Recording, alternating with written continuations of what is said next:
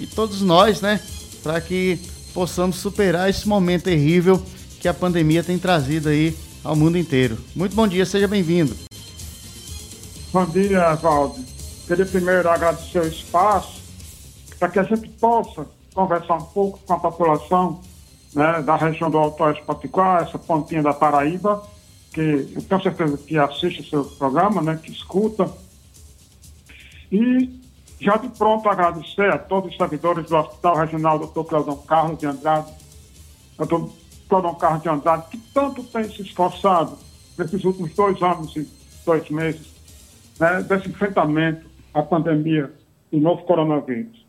Bel... Então, assim, é um espaço que a gente sempre, né, quando você nos chama, a gente está pronto para atender, para conversar um pouco, porque a gente está se forçando conversar. Tanto é que nós temos as nossas redes sociais, né, com mais de 18 mil seguidores, e a gente faz questão de mantê-la ativa, né, de ter essa, essa, essa interação com a comunidade, para que ela possa, sim, dizer o que é, e avaliar os serviços do hospital. Certo? Então, pode, vamos começar nossa conversa para que a gente possa esclarecer alguns pontos e eu quero mostrar alguns números à população da região. Certeza. Raimundo, primeiramente mandar um abraço aí, um alô para todo o pessoal aí do Hospital Regional, todos os funcionários, né? Sempre elogiando aí a sua postura como diretor e agradecer também pela receptividade. A gente é sempre bem acolhido, bem recebido, tanto quando vai usar os serviços, né? Esse lado humano é muito bom e também quando a gente quer esclarecer alguma coisa para a sociedade. Então, a todos os funcionários, meu respeito e meu abraço a todos que nos acompanham. E, primeiramente, eu queria que você externasse esses dados aí de atendimentos, aí, essa estatística que é muito importante para a gente ver, saber criticar, saber elogiar e fazer nossas reflexões sobre o serviço público de saúde, sobretudo na região do Alto Oeste Potiguar. Bem, Evaldo, é, a gente, eu trouxe aqui alguns números para a gente se debruçar sobre eles. Esses números são de do ano de 2021.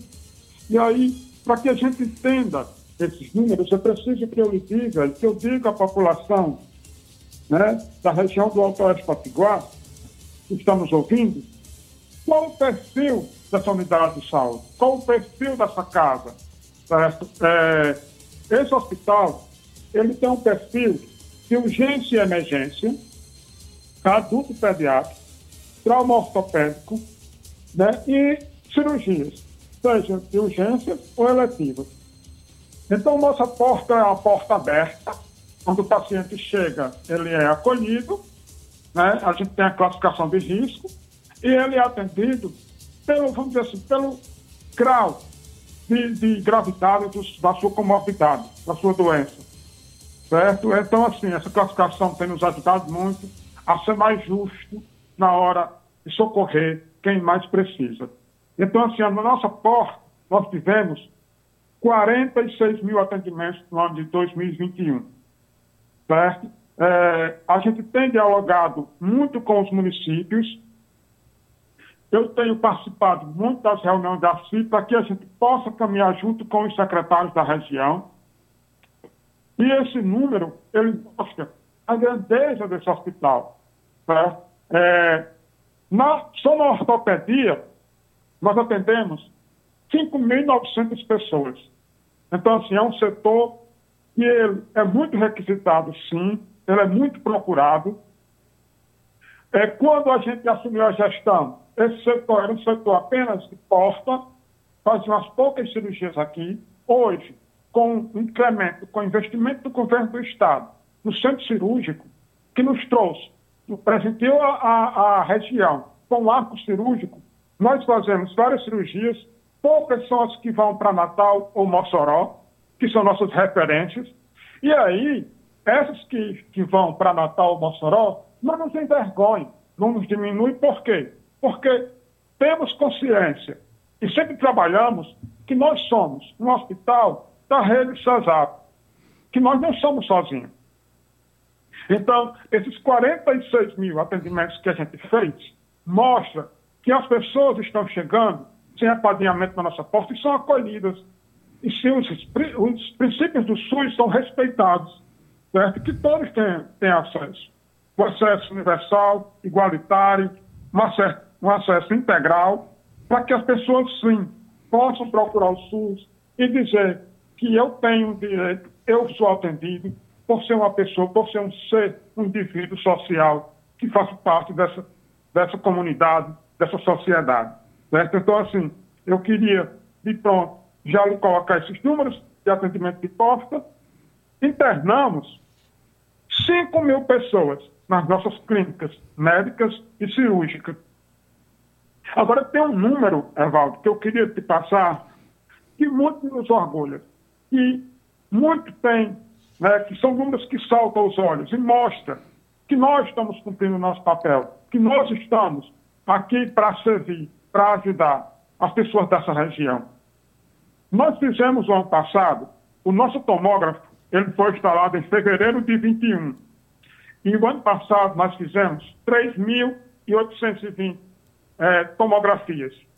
Isso, o que isso quer dizer? Quer dizer que o investimento do governo do Estado para auxiliar no diagnóstico tem surtido efeito. Nós fizemos 10.940 raio-x, 2 mil ultrassons. Então, são equipamentos que a gente não tinha que foram trazidos né, nesse governo para que pudesse ajudar no auxílio ao diagnóstico. Então, assim, foram 2.200 cirurgias? Entre gerais e eletivas. Nos últimos três meses do ano, nós retornamos com as nossas cirurgias eletivas. O que é isso? São aquelas cirurgias em que as pessoas estão em casa, mas que precisam de fazer essas cirurgias. A vesícula, é, uma esterectomia, é, é, o mioma, são esses tipos de cirurgias que os municípios é quem mandam as pessoas e a gente atende aqui no nosso hospital. Todo mês, né, a gente manda para si, que é o colegiado da gestão regional, dizendo que vai ter ambulatório e quantas vagas estamos disponibilizando. Geralmente disponibilizamos 50 vagas, né, que é o que a gente consegue atender.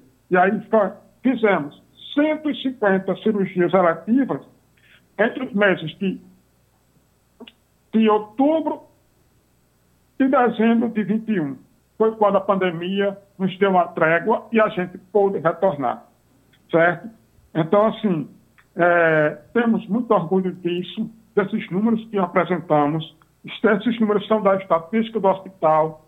A gente vai sim publicar, dar publicidade a esses números nas nossas redes sociais, para que as pessoas enxerguem e entendam a importância e a grandeza do nosso hospital, que é regional, e que é um bem de toda a região, de todo é, indivíduo da região oeste. Certo? E vejo isso, digo isso, porque vejo as pessoas defenderem o hospital de ataques covardes, às vezes, né? de pessoas que, que ficam é, querendo diminuir o nosso atendimento ou diminuir a nossa unidade de saúde. Mas, bem, são esses os números para a gente começar a conversar, né? É, 46 mil atendimentos de porta, 3.800 tomografia, 1.850 é, ultrassons, 10 mil raio-x, certo? Então, assim... Números expressivos, viu? Mostram como a gente está trabalhando, como a gente quer ajudar essa população do Alto Oeste Patiguar. É, é, os números bastante marcantes, é, é, diretor, bem expressivos. Agora tem outra, outra preocupação também, além desses números, a gente, a gente entende que o hospital é, não parou, não cuidou só da pandemia, né? E até mesmo porque não tinha como fazer só isso, né? Embora também o foco principal era devido às necessidades. Chega, tem que atender. E uma outra pergunta é essa terceira onda. Eu não sei se a gente pode chamar tecnicamente, cientificamente, essa terceira onda.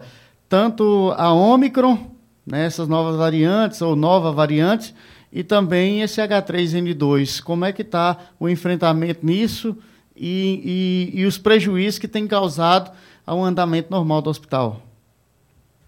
Pois bem, Oswaldo, a gente encerrou né, dezembro do ano passado, é, em outubro do ano passado, nós tínhamos 20 leitos de UTI Covid, né? e ao total, 40 leitos de atendimento da ala Covid. O nosso hospital foi dividido ao meio para que uma parte ficasse só para atendimento da ala respiratória, para essa, essa pandemia do novo coronavírus. E aí, aos poucos, quando baixou mais, né, a gente foi lá, conversou com a comunidade aqui da região, colocamos um vídeo explicando o que a gente estava fazendo, que a gente estava diminuindo leitos, mas porque a gente precisava, sim, prestar outras assistências, inclusive voltar às cirurgias eletivas. Mas aí veio essa nova, né, essa nova onda. Hoje nós temos é, 10 leitos de UTI Covid, certo? É, 15 leitos clínicos na aula Covid e cinco leitos de observação na porta para enfrentar esse momento de dificuldade.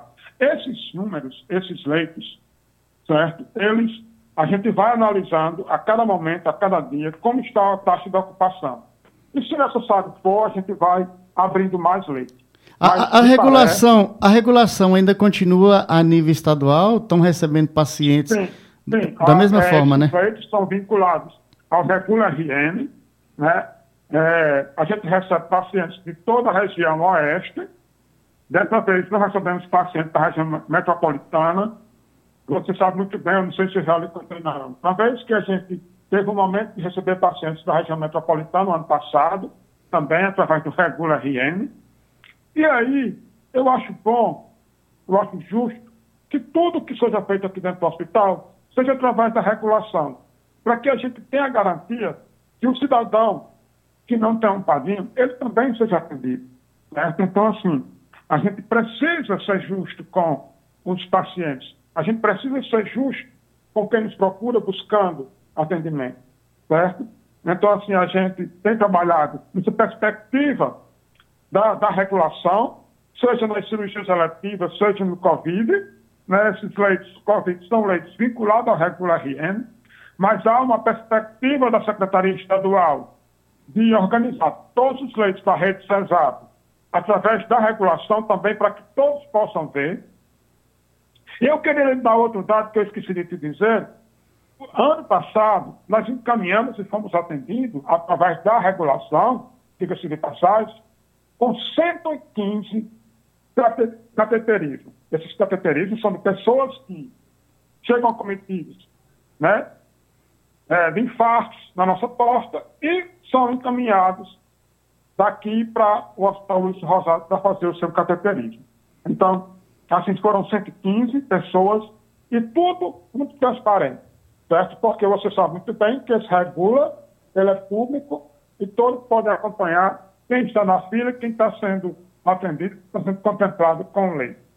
Certo? Certeza.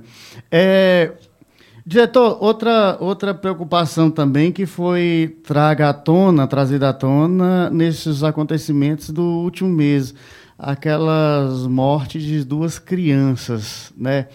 E reacendeu também a, a necessidade, o clamor por uma UTI pediátrica.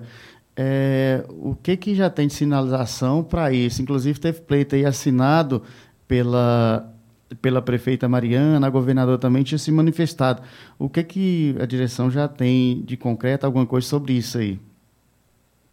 É, você tocou numa coisa que muito nos emocionou, muito nos deixou triste.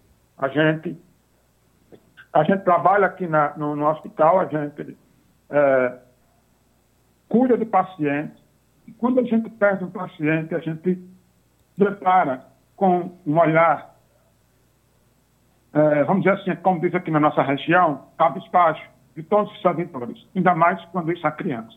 Aqui nosso sentimento, nosso abraço a toda a família, a todas as famílias, as crianças, certo? É, nunca é, vou esquecer o dia em que eu vi um amigo meu na rampa da urgência chorando a morte de sua neta. E aí, é, Valdo, é, volto a dizer, esse hospital é um patrimônio do Alto Oeste. de todos. E aí o meu amigo Hélio, ele levanta a bandeira da necessidade dessa, dessa UTI pediátrica e que foi acolhida, que foi comprada por toda a região. Nós estamos aqui vendo, né, estamos vendo também que já está na, na, já foi pleiteado por alguns deputados na Assembleia, a gente está aguardando desfecho. Já conversamos com o secretário de Saúde sobre o assunto, né? É, inclusive ele já externou, né? e vamos ver, porque tudo tem que ser feito dentro de uma lógica, e vamos aguardar o desfecho disso, é, porque tem que se ver a viabilidade né, financeira, a viabilidade técnica, pra, mas aí a gente está torcendo, está buscando, está atrás, né, é, e há uma sinalização, sim, por parte do Estado de, fazer essa avaliação. Creio eu que seremos, poderemos ser contemplados, vamos lutar, junto com toda a população do Alto Oeste Potiguar, para que esse hospital tenha cada vez mais serviço, que ofereça cada vez mais serviços aqui, para que a gente use menos as ambulâncias, certo? Que a gente seja um hospital grande, como tem que ser. É, certeza. É, o, os especialistas tinham afirmado que a terceira semana de fevereiro, irredutivelmente, seria o, o pior momento né, dessa, desse, desse ciclo, desse é, é, do pior momento da pandemia. É, nós já estamos adentrando na terceira semana do, do, do mês. Como é que estão tá os números aí no, no hospital regional, a nível de de Rio Grande do Norte, enfim. Isso vai se configurar, diretor? Só, só, só teria alguma notícia mais confortadora ou seria essa realidade triste para a gente conviver com ela? Não, assim, como eu disse, a gente, a gente né, vai avaliando cada momento, cada passo que a população dá, cada evento que se tem, cada momento que a gente vive. A gente viveu o final do ano, as festas, o Réveillon, Natal, né, momentos de festividades e de aproximação. Né, é, e a gente vai avaliando aqui dentro do hospital, a gente criou um comitê científico para ir estando junto comigo o que a gente vai fazer. Né? É, e a gente está ansioso, sim, por esse momento que a Divi, que é o carnaval, a gente, né, é, e aí aguardar os dias depois, para que a gente tome a decisão se vai aumentar os leitos, se há necessidade disso, certo? Mas hoje é, a gente, todos vivem, vivem temerosos, porque devido à pandemia, né, essa nova, essa nova cepa, a Omicron, tem nos deixado, é, a transmissibilidade é maior, a gente já sabe disso, apesar de que a vacina tem salvado muito, né, porque a gente tem visto também quadros mais leves devido à vacina. Então, a, o conselho que a gente dá a todos, vacinem, vacinem suas crianças, se vacinem, é, porque só assim a gente consegue né, é, deter ou, ou conter essa pandemia que tanto tem nos assustado, tanto tem nos feito mal, tanto tem causado tantas mortes, tantas perdas, tanto choro às nossas famílias. Ah, certeza. É, as bandeiras, classificações, ainda está na vermelha o nome do Rio Grande do Norte? Dá para você repetir ou não? É, é a, a, questão da, das bandeiras. Eu, eu tinha. É porque na, na sexta-feira, na sexta-feira, foi no sábado, eu tinha visto os números e eu cheguei de relance, eu estava acompanhando.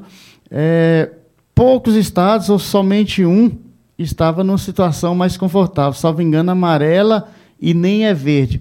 É, como é que está o Rio Grande do Norte em questão de classificação por bandeira e como é que está Pau dos Ferros, neste momento, a região, ela é mais confortável em relação ao Estado?